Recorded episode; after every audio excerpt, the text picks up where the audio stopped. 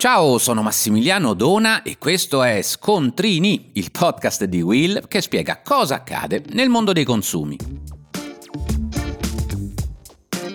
Oggi parliamo di pagamenti rateali online. Sta esplodendo infatti il cosiddetto Buy Now, Pay Later, compra adesso, paga dopo, una sorta di finanziamento a breve termine grazie al quale i consumatori possono effettuare acquisti su internet pagando a rate per una durata non superiore ai tre mesi. Rispetto ad un acquisto a rate tradizionale, le novità più interessanti riguardano la facilità di accesso al finanziamento, che è sì riservato ai maggiorenni ma si può attivare direttamente dal carrello delle diverse piattaforme di e-commerce, ma anche la mancanza di tassi di interesse, perché queste società non guadagnano sugli acquirenti finali, ma solo dalle commissioni che ricevono dai venditori. Ma se sono evidenti anche i vantaggi per chi vende online, fidelizzare i consumatori e intercettare nuovi clienti, attenzione però a qualche controindicazione sul versante dell'utente finale. Ad esempio, voi lo sapevate che anche se non paghiamo interessi, sono molto salate le penali in caso di ritardo nei versamenti? Ma ciò che mi preoccupa maggiormente sono le complicazioni in caso di problemi con il nostro acquisto.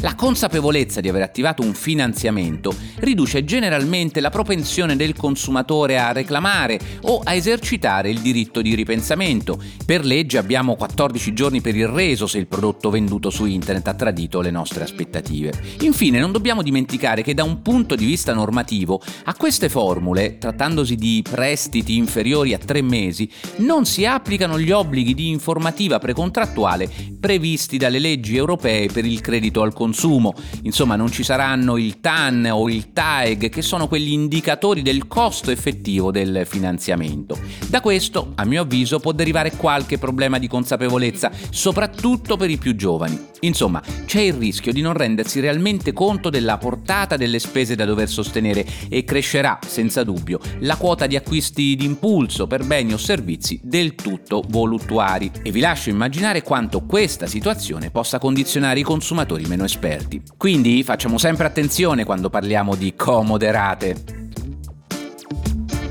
Per oggi è tutto, ma puoi ascoltare gli altri episodi di Scontrini sulla tua piattaforma di podcast preferita.